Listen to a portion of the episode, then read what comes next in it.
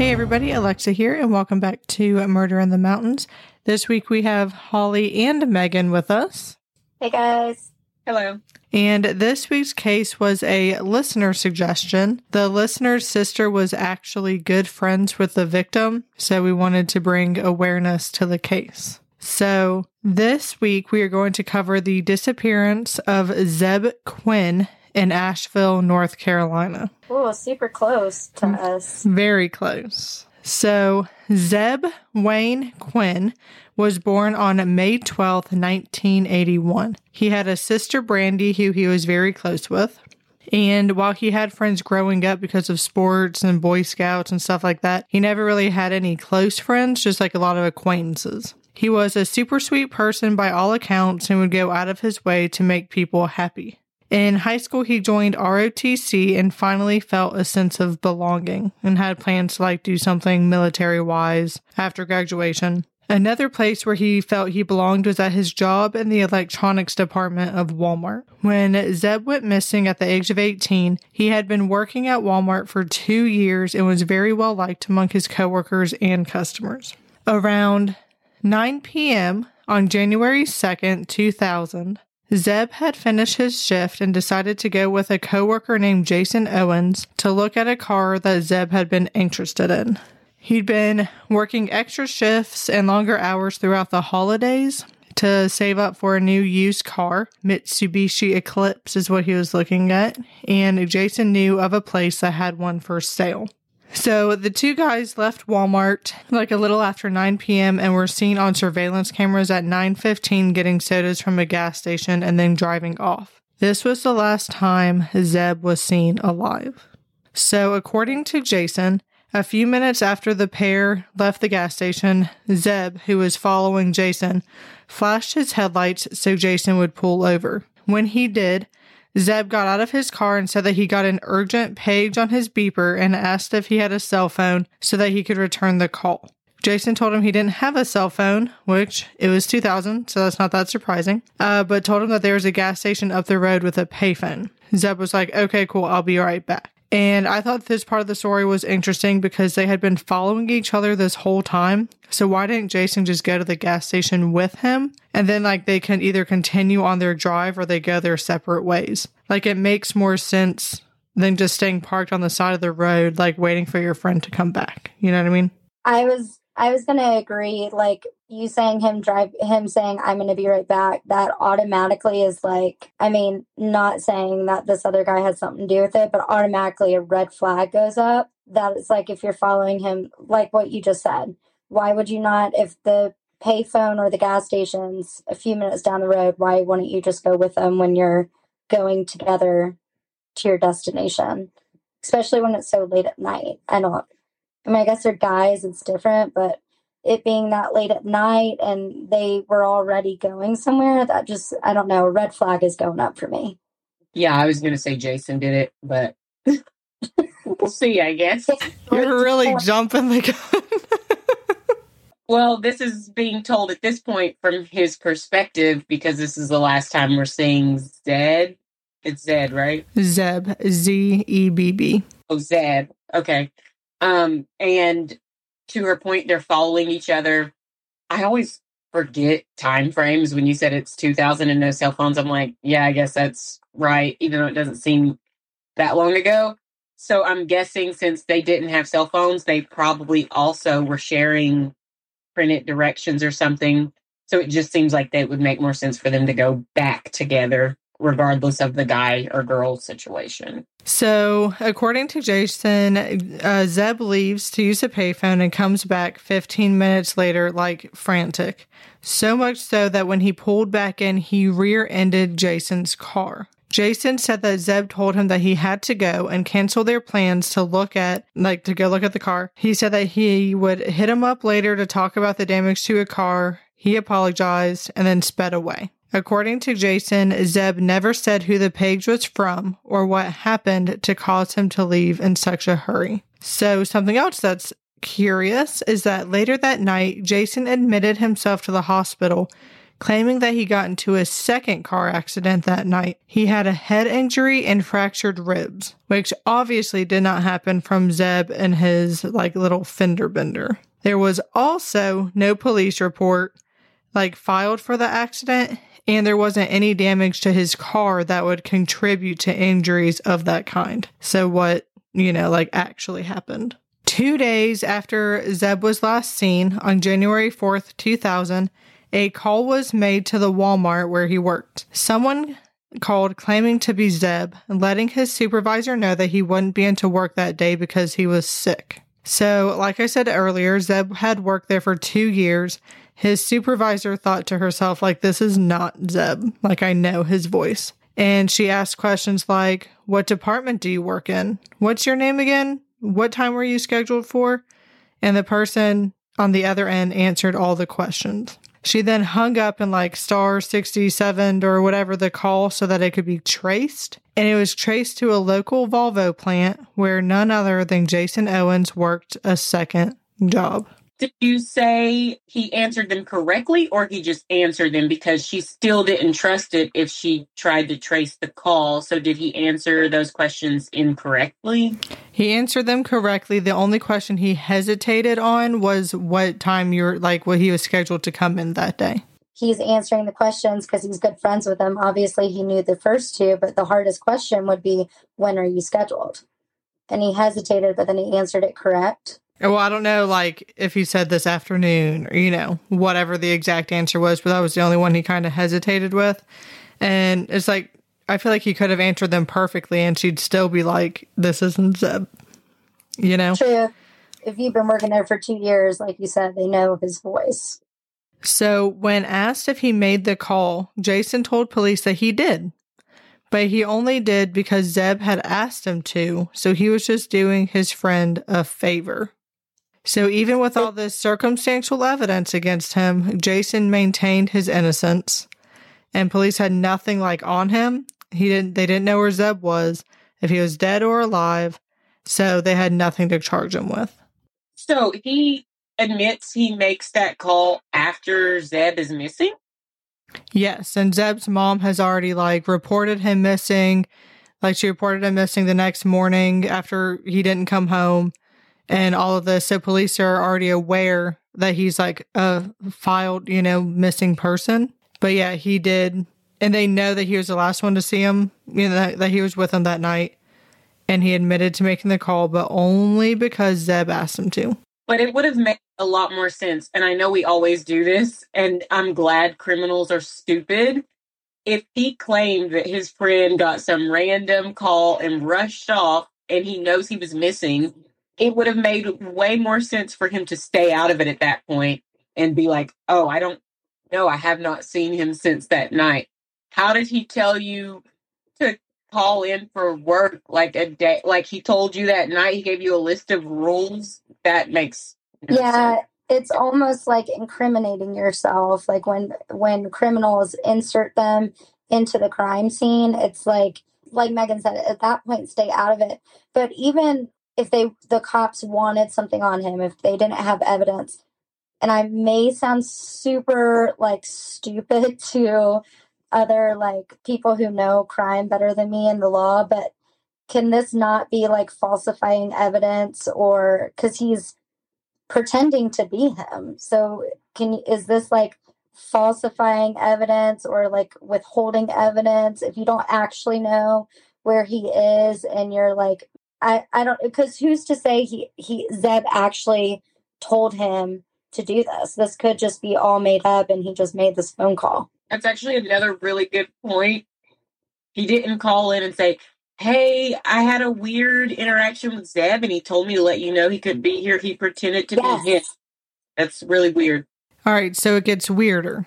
Oh, great. Four days after Zebb went missing on January 6, 2000, Zebb's mother, Denise, got a call from another employee of the hospital where she and Zebb's sister worked as nurses. The woman worked in the records department and called Denise to let her know that she's pretty sure that she saw Zebb's car parked in a barbecue restaurant parking lot called Little Pigs, which was located next to the hospital. The woman went to school with Zebb, which is why she said she recognized the car. So Denise immediately called the police, who went to the car's location, and upon arrival, they positively identified the car as belonging to Zebb. Upon investigation, they saw on the back windshield a pair of lips and two exclamation points were drawn with lipstick. The headlights were on.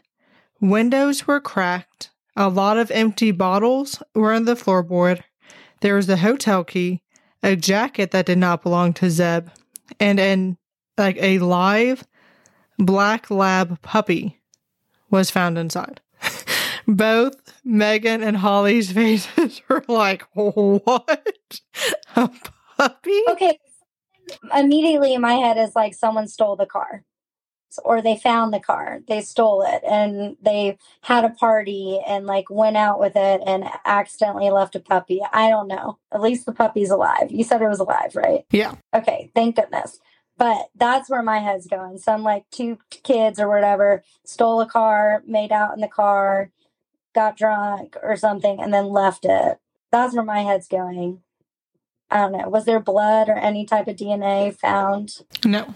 I have no idea going as far as the dog being in the car. That just makes no sense. I have so many questions. Jason claimed he got a pager and then he's claiming he went and used his cell phone. Did they verify that?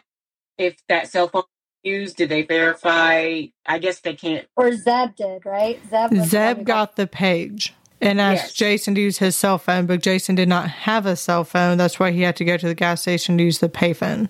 I might have misspoke. That's what I was trying to say, but I'm saying like Jason told this story. So did the police check the payphone that Zebb would have quote unquote used? Also, did they verify that Jason actually did not have a cell phone? So, yes to the cell phone. N- It's verified that he did not have a cell phone. Payphone, I don't know because I don't know how payphone records are kept, you know, especially back then. The page was verified. Like, it was verified that he got a page, and we'll go into that a little bit later on.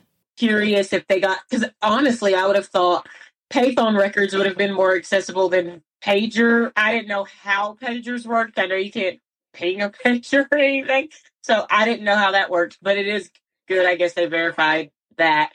Uh, as far as the lipstick, the dog, I have no earthly idea. That's really, really weird. My only question, I guess, when they found the car was someone using it? Like, was someone in the restaurant with a dog and they were just eating while the dog was out there? Like, was someone currently using the car? So, I'm going to go into these things point by point.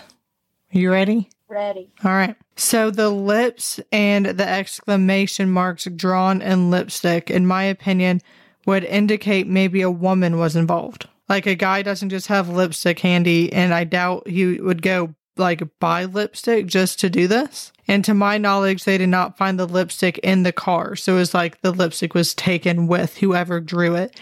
And it was like an exclamation, like a triangle exclamation point, like bubble letters kind of, and then like lips, and then another bubble lettered exclamation point on the back windshield. So, second, the headlights were on. So, I Googled how long you can leave your headlights on before your car dies, and I got varying answers, but most said like between four to eight hours. So, granted, that's not like Zebb's specific car, so it would vary, but We've all made this mistake, whether you leave your headlights on or you leave your interior lights on, and your interior lights on can stay on longer than your headlights because it uses less voltage. Just a fun fact because I didn't know any of this. But to me, that means that the car was not there very long if the lights were still on and the car was not dead. The empty bottles could be from Zebb. I'm not sure if they got DNA from them, like to say one way or another. I, like, hopefully they did and you know then they would have gotten DNA from persons of interest to rule people out, but I can't say. The hotel key did not have a logo on it, so like a tip, and it was like one of those plastic ones, you know, that you like a key card, not like an actual key key, you know, not like something you just get from like a Hilton or wherever. And police literally went to every local hotel or motel they could to try to find a match, but after days of trying, they came up empty, nothing matched.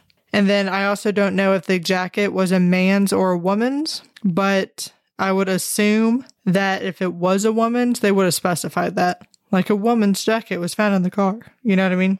And then we have the puppy. So maybe they put the puppy in the car to draw attention to the car. Like the dog would probably be barking or whining. Somebody would call the police, and then the police would figure out that the car belonged to Zebb. And I mean, it really, I mean, the fact that the headlights were on, it was parked in a public place right next to where Zebb's mom and sister worked, and they left a dog in the car, all kind of made it seem like they wanted the car found. That I 100% yes. But why? Why would they not get rid of the car?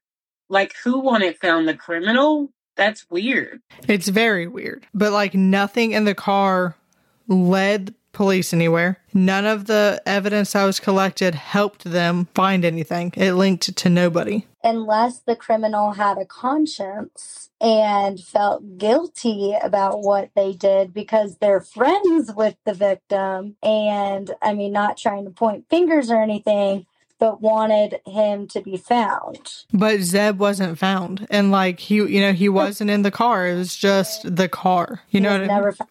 Because I was hoping he was found. I'm just saying, like, he wasn't in the car. Like, it's not like they popped the trunk and he was in there. So, like, Uh-huh. the car didn't lead them anywhere. I would But- say not guilt because criminals are the worst, like murderers. It feels like one of those horrible, in your face, look what we did. We killed this guy. We're going to jokingly put something in your face that provides absolutely no evidence. And then everybody gets excited because you feel like you found a clue.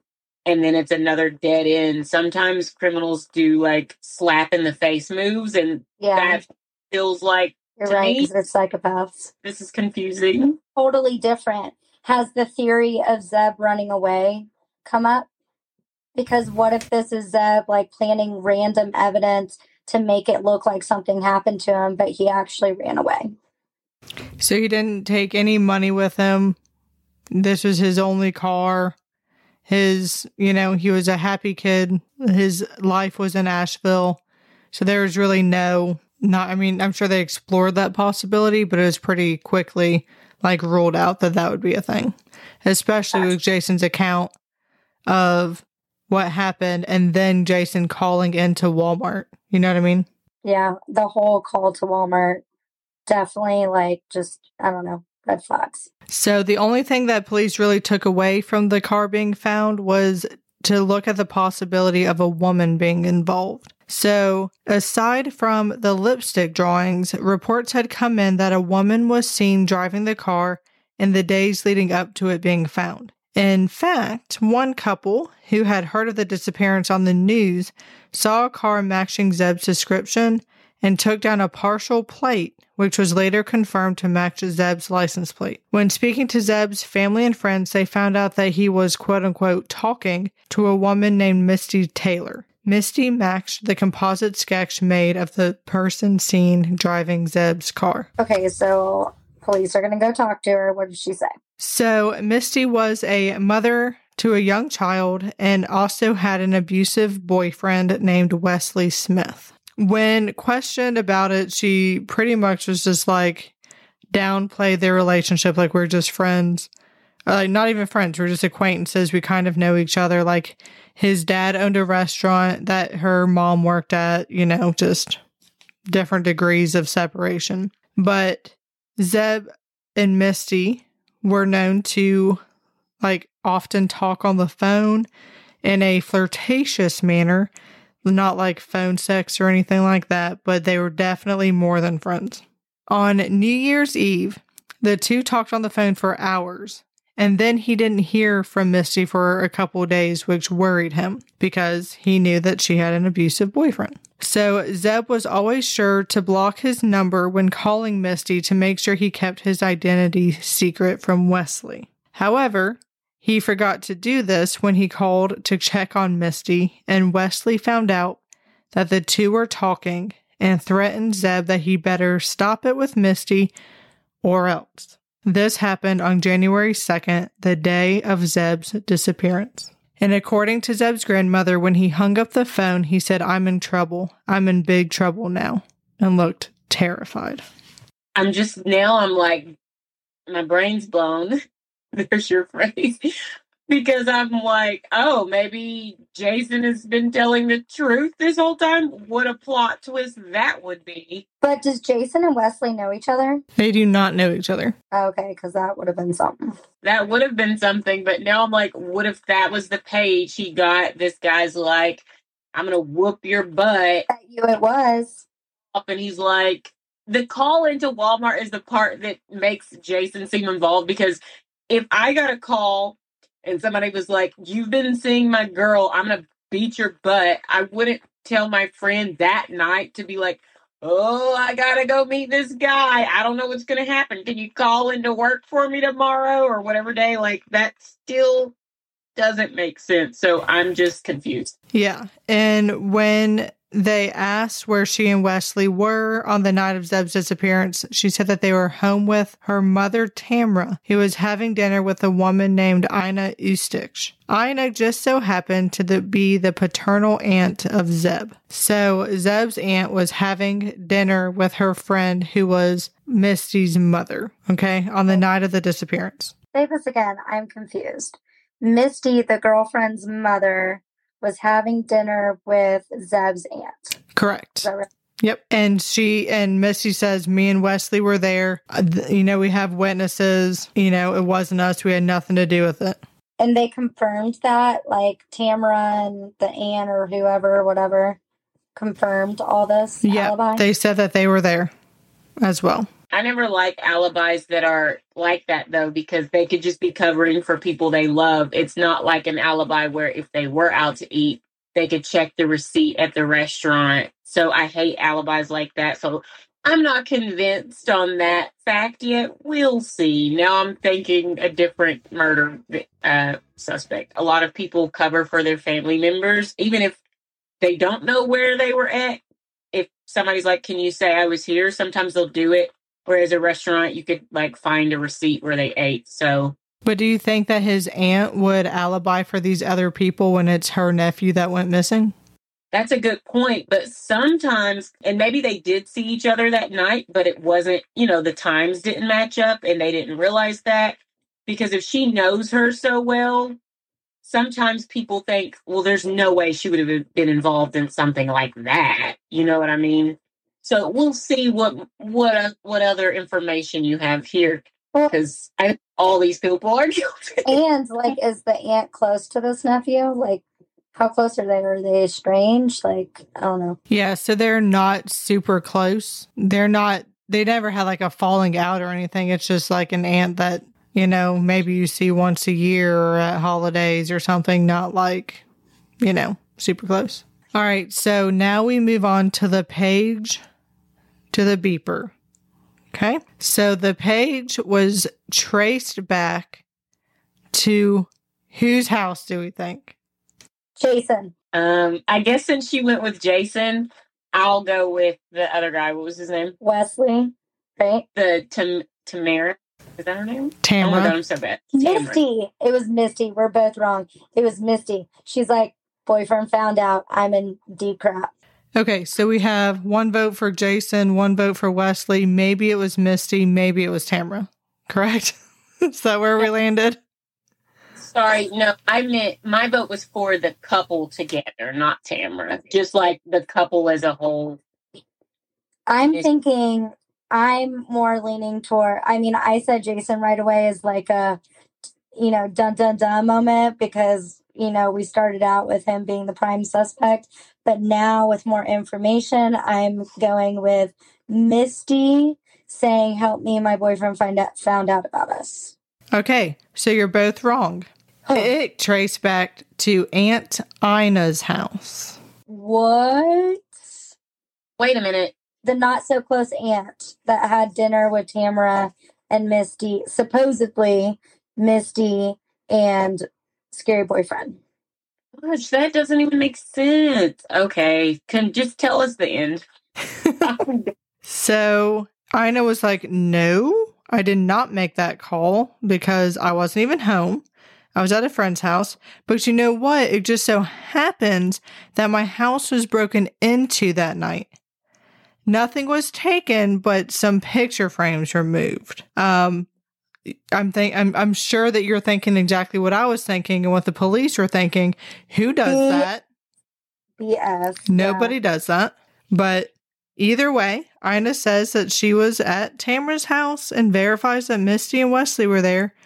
You know, so once again, just like Jason, they had no solid evidence to make moves on the couple. Okay, so what if Ina really was at Tamara's house? Tamara is covering for Misty and boyfriend. Does boyfriend have a name? Keep Wesley. Wesley, that's right. So what if because Tamara is Misty's mom. So what if out of love, as Megan said, she's covering for her daughter Misty, who Misty is somehow involved because of Wesley. So Tamara, who's BFF with Ina, begs Ina to cover and say that they were there, even though they weren't. Or maybe she thought they were there but didn't actually see them. Maybe she thought they were in the bedroom or something. And they knew that Ina's house would be empty, so they broke into Ina's house to make the call. So they wouldn't be traced. Um, I don't know. I think they're all lying. I think I'm kind of taking Jason out of it. The only thing I can't forget about is that Walmart call because I just think that's really weird to call in for your friend. I just I haven't even heard of anybody ever doing that. Um, so that's just really confusing. But I don't know. I'm leaning towards all three of these people being involved. Tamara, Ina. Wait, it's four people. Tamara, Ina, Misty, and Wesley. Like, I, no one breaks in and takes nothing and then makes a call. But what would Ina and um, Tamara's motive be? Like the Wesley and Misty, Misty, I feel like is just like caught up in it because it's like her lover and like her boyfriend who's abusive. Like she's caught up in it, and it may have been just like guilty by association. But Wesley, like he has actual motive. What would Tamara, who's the mom of Misty, not even the mom of Wesley, and then Ina's motive be? I just don't think there's any motive there. I have no idea. I just know they're lying and it's weird to lie. I mean, I guess I don't know they're lying, but I feel like they're lying and until you know like I don't know because I don't know like the ins and outs of their lives. Maybe there was so much drama going on here. Maybe there's something we don't know yet that's a motive, but it just Yeah. feels how are pagers how are oh it's I do not know how pagers work. Okay. Like I don't know how a fax machine works. I don't It's like know how they work. I know what they are, but I don't know how you use one. because for the boyfriend and the girlfriend to be smart enough to go over to Ina's his aunt, it would have made more sense if they went to her Misty's mom's house and made the call, not Yeah, but what I'm saying is if Tamara and Ina are truly BFF, let's say they're BFF, if Misty and Wesley knew that they were having dinner together, they could have been like, oh, we need to make a call that can't be traced. We know that they're together right now, so we're going to break into this other chick's house, Ina, because we know she's with Misty's mom. That's what I'm saying. Is they already know that she's out of the house and this is a location that they can make the call from where they're not going to be traced back to because it would be red flag central if it was traced back to Tamara's house or if it was traced back to Misty and Wesley's house. You see what I'm saying? I just don't feel like these people are that smart. They could be. That would be like genius, but also I'm guessing cops didn't go in and take fingerprints because fingerprints were a thing at that point. Yeah, they should have. Hopefully, I don't know, Alexa. Do you have that answer? I do not have that answer, but I am about to blow your brain holes if you would like to move on. Okay, let's go. 'Cause I'm so conf- This is the most confusing case I think you've ever done. So, for 15 years, the case goes cold. So, that was until March 17th, 2015, when Jason Owens was arrested for murder. So, yes, this is the same Jason Owens that was last seen with Zebb, but he was not charged with the murder of Zebb. Oh my gosh, was it with Misty or Wesley? No. It was. Oh, okay. He was charged with the murder of Food Network star contestant Christy Scowen Codd, her husband JT Codd, and their unborn child, who she was five months pregnant with, a girl that they were going to name Skylar. Terrible. I don't know these people. I don't know. I mean, I know Food Network, but I don't know who they are. But that is awful. This is so random. My guess is now he got arrested for another murder. It's now 2015. DNA came out, and now he's in the database, and something comes up. But you let me know. That's not what happened. So, and it makes you wonder if they would have just done the right cop work the first time, they could have stopped this murder from happening. Three murders from happening. so Jason ended up pleading guilty to three counts of murder, but he said it was an accident. Do you accidentally murder three people? Correct. So, according to Jason, he accidentally ran over the couple as they tried to move their car out of a ditch. So, he first accidentally hit like the accelerator and rammed them, and then hit reverse and then backed over them. So if they're in a ditch and you're purposely driving into a ditch. Like the car was stuck and they were helping him get it out, like pushing the car, you know. Okay. We're good Samaritans and he accidentally ran them over. They all knew each other because Jason was a contractor and he like did work like around their house and stuff like that. Gotcha. So instead of being like, oh crap, like let me call 911, he decided to take their bodies into the house where he dismembered them with a saw and placed their remains into plastic bags, which he then took and put into a wood stove at a mobile home on his property and burned them. He then moved the couple's cars, sold some of their belongings to make it look like a robbery. Because he took a plea deal and pled guilty, he avoided the death penalty and was sentenced to 59 and a half years in prison. So it was not an accident. I'm sorry. If you accidentally do something, you call 911 in a panic. It obviously was not. This guy was a psychopath. He probably did it before to his BFF Zebb and got away with it. And then the itch came back or whatever. Also, if you accidentally do it and you do get afraid that it, I don't think this happens, but if you accidentally did it and then decided, what if I go to jail? They don't believe me and panic.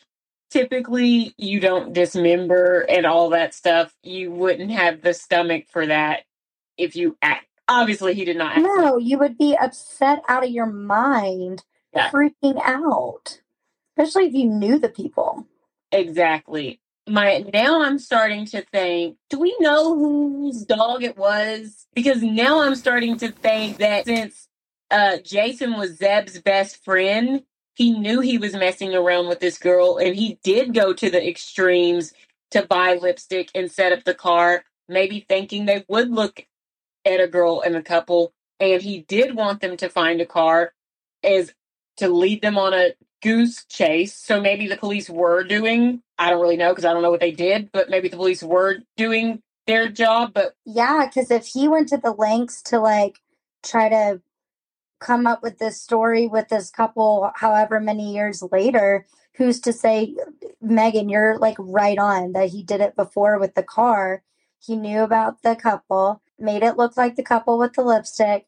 Now, did we like search shelters and see who bought a little puppy earlier that week? Yes, they did. And they came up with nada. dang, I wonder if it was just hard to track. But I mean, a black lab is pretty basic. You know, it's not like a some, you know what I mean? Like labs are like the most popular breed in America. So it's like even and who's to say it came from Asheville? You know what I mean? And if it didn't if it wasn't microchipped, why does this dog like nothing's making this black lab puppy stand out from other black lab puppies?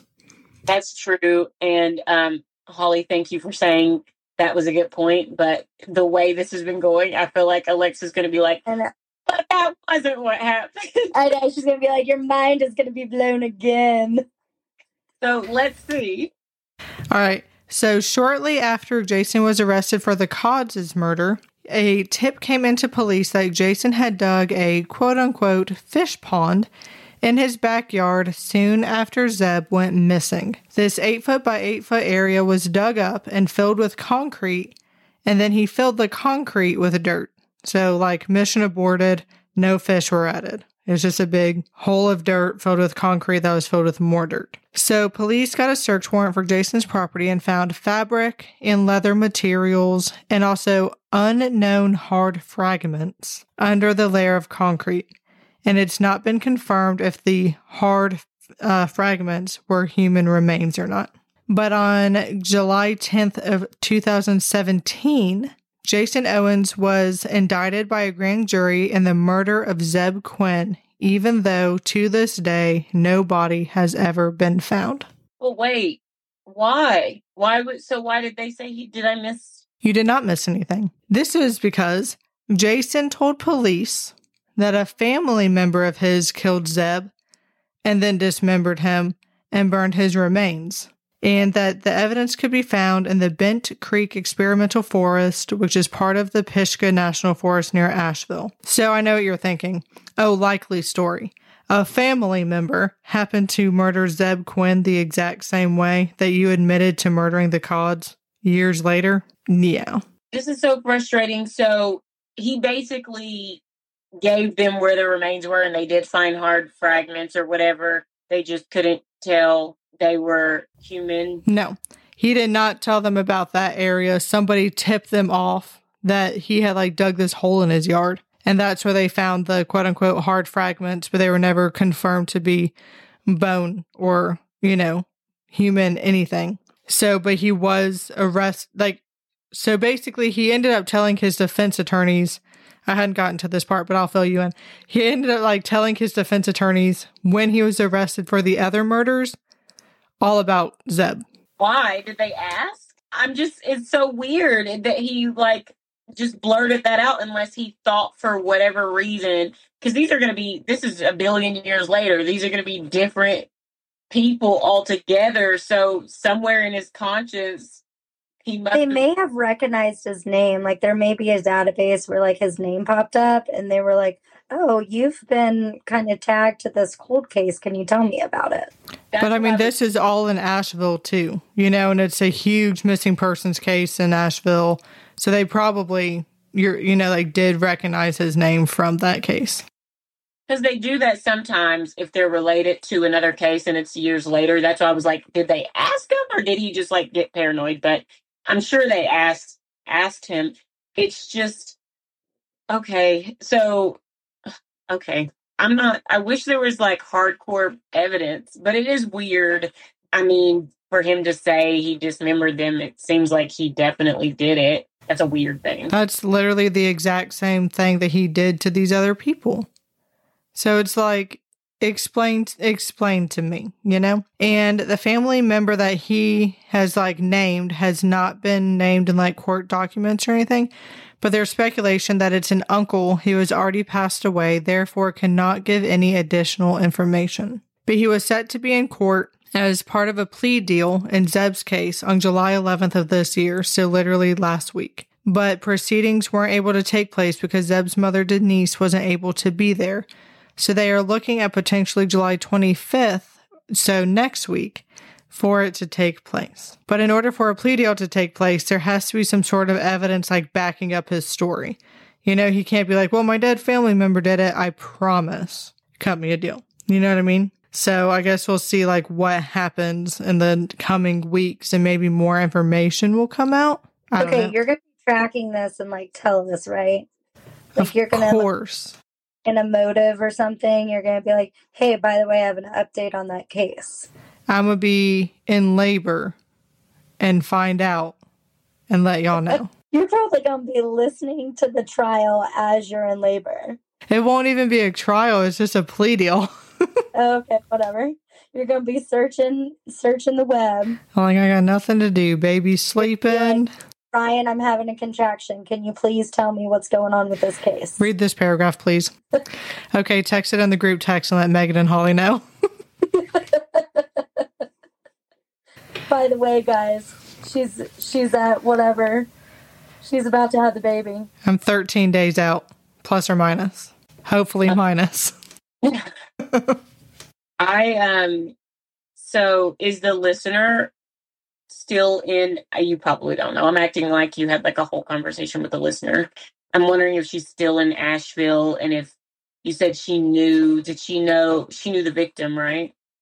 Yeah, so I am assuming since they were good friends, maybe she knew him as well, but her sister was good friends with Zebb. But I did have an actual conversation with her.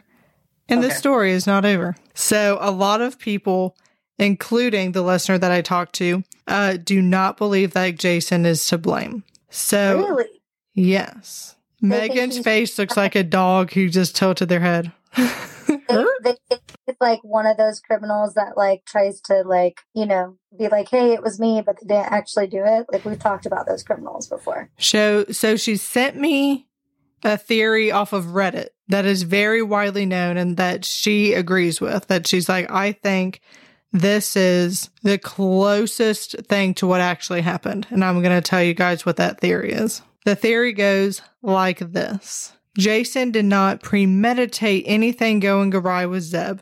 He did not intend on doing anything except showing Zebb the car and everything was fine until he got that page. They think that the page came from Misty, and y'all already said this, who broke into Aunt Ina's home because she knew Ina wouldn't be there because she was with her mom. Misty also knew that Zebb would drop everything for her if she asked him to. According to the theory, when Wesley confronted Misty about Zebb, she said that he was obsessed with her and stalking her either because of fear of what would what like Wesley would do to her if he found out that she was talking to another guy or you know just because she was a bad person who knows and again something you said instead of paging him from her number which would automatically make her the number one suspect. They decided to page him from his aunt's house. Like we said because she knew that he wouldn't she wouldn't be home. So to explain how and why ina alibied misty and wesley the theory says that when Ina arrived at Tamra's, Wesley and Misty greeted her, made some small talk, and then they like discreetly excused themselves, got into a car, and drove to Ina's house and broke in. I that makes so much sense. Like all this could totally have happened. Because I was gonna ask you if Ina actually saw them or if they were just in a room somewhere. But if they she did see him, they could have been like, "Hey, I was here," and then snuck out. Exactly. So when Zebb called her from the payphone, she told Zebb that she was in danger or scared, and that was enough to send Zebb into a panic and want to come rescue her. He speeds back, and in the panic, he hits Jason's car. He tells Jason he has to go, and Jason offers to go with him. This theory makes a connection between Jason, Wesley, and Misty by saying, you know, like because of the incident early that day when Wesley threatened Zebb, maybe Zebb took Jason up on the offer to come with him. Or maybe Zebb even asked Jason to come with him, being like, it won't take long, and then they can go look at the car. But Wesley had like a bad reputation of being like a mean, tough guy, like in town, which was the opposite of Zebb. So Zebb may have been very open to the idea of Jason coming along. So it goes on to say that the location where he was requested to meet is unknown and completely up to speculation, but what ends up happening is that Wesley kills Zebb and spares Jason as to not draw more attention. Like two missing people would definitely draw more attention than one missing person. And if Jason drove his truck, that uh, that's like another vehicle they'd have to get rid of and two people would be disposing of three cars. So the theory also adds that after Wesley killed Zebb, he probably forced Jason to help hide the body and evidence so that he would be implicated in the crime. And then he beat the crap out of him to scare him, which would explain why he went to the hospital early in the morning with broken bones and claimed it was from a car accident. I still don't agree, and I know I'm not there, and I don't know the situation. I did remember that Zebb was, or that Jason was beaten up. The only reason this theory is not jiving with me is because if Jason was Zebb's best friend, They weren't best friends, they were just coworkers. I if the future Jason didn't brutally kill people, I could hop on this theory, but this man just killed a pregnant woman and her husband, like an annihilated entire family, chopped them up. And that one we know.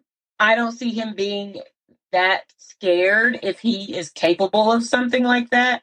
And also, most of the time, killers are for themselves. So once he got out of the situation, why would 15 years later he not even bring up Wesley unless it comes up? There's still more things.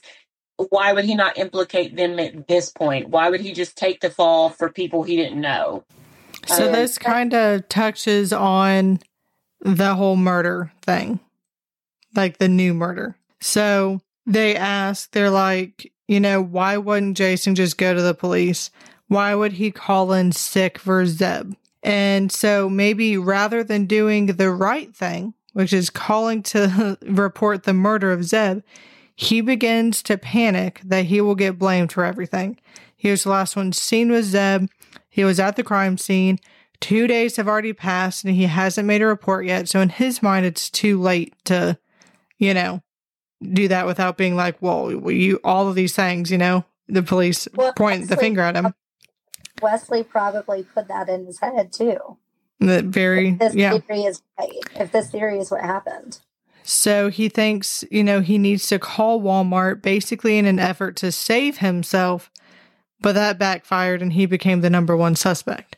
So they're saying that obviously Jason has a history of maybe not making the best decisions when it comes to something happening. So let's take three instances. For example, the first one being Zebb's murder.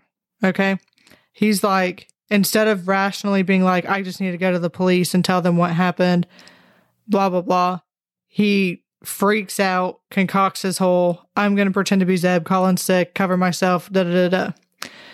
What I didn't touch on was in 2007, he was in like a high speed car chase because he like refused to pull over for like a routine traffic stop. Like literally, he was like speeding or ran a stop sign or something. It was like something super routine, but instead of just pulling over, he get he like leads police on a high speed chase and shoots a gun out the window at the cop car. And so he like spends four years in pr- like prison or something like that, or some I don't know exactly how long.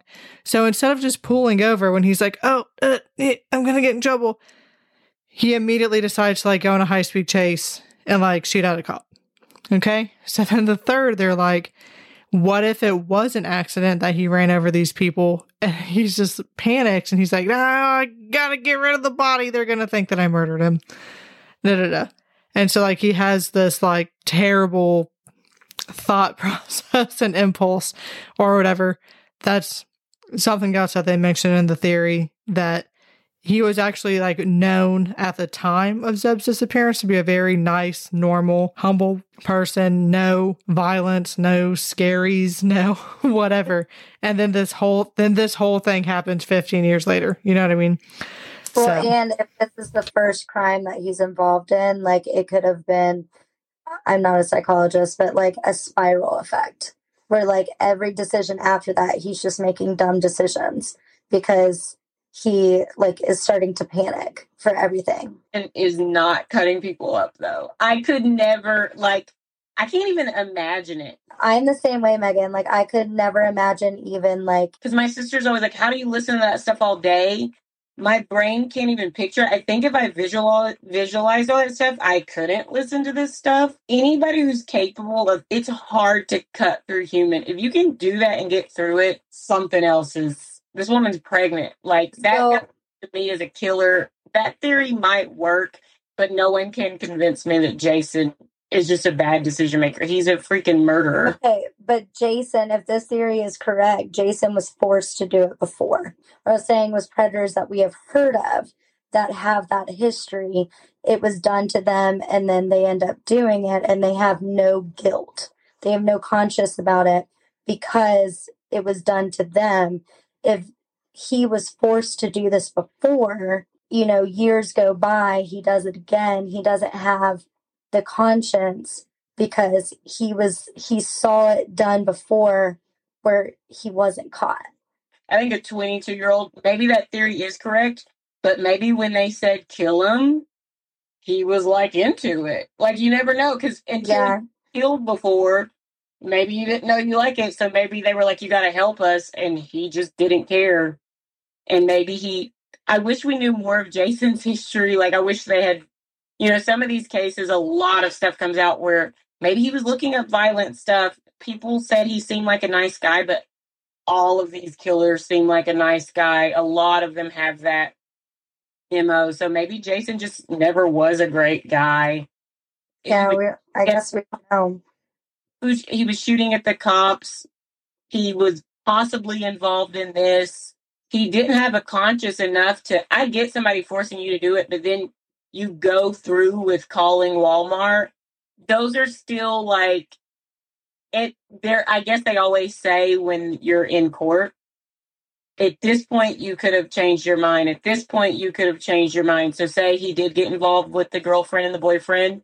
At the point he called Walmart, and then 15 years later he never came forward so i and then he has now a history of he got in trouble shooting at the cops now and i do not believe that family was an accidental i know it's in the theory he ran over those people on purpose in my opinion so i don't think jason's a good guy but that theory's interesting it i like that it brought them all together It makes sense. Like the theory is very convincing. Like I totally see what you're saying too. Like I totally like 100% agree with you at one point. But then hearing like Alexa go through that theory, like it makes so much sense. And then it would be like, well, what if Wesley he was scared. Wesley threatened him his life. He was like, You saw what just happened to your friend, it's gonna happen to you too if you don't do what I say. And then he makes the phone call because Wesley told him to make the phone call. I'll let you both get some thoughts together and we can dig deeper in a Motive in the Mountains episode. And maybe we'll have other, you know, perspectives. Cause I mean, I feel like we could talk all day long about this case because, like you said, there nothing makes sense. There's so many twists and turns.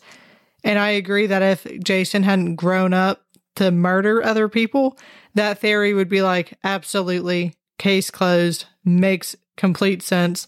But then you're like, murdered some other people. So anything you say is invalid. All right. Do y'all have any other thoughts or anything before we pause to resume this on a motive in the mountains? No, that's it. That- Find that find wherever that dog came from. You'll find the real murderer. The key is the black lab puppy. I would love to hear what you guys think about the theories of this case because it's wild. So let us know what your thoughts are in the comments on Instagram. Um, leave a review on Apple Podcast. Um, come back on Friday for an episode of Motive in the Mountains, and then Tuesday for a new episode of Murder in the Mountains. See ya.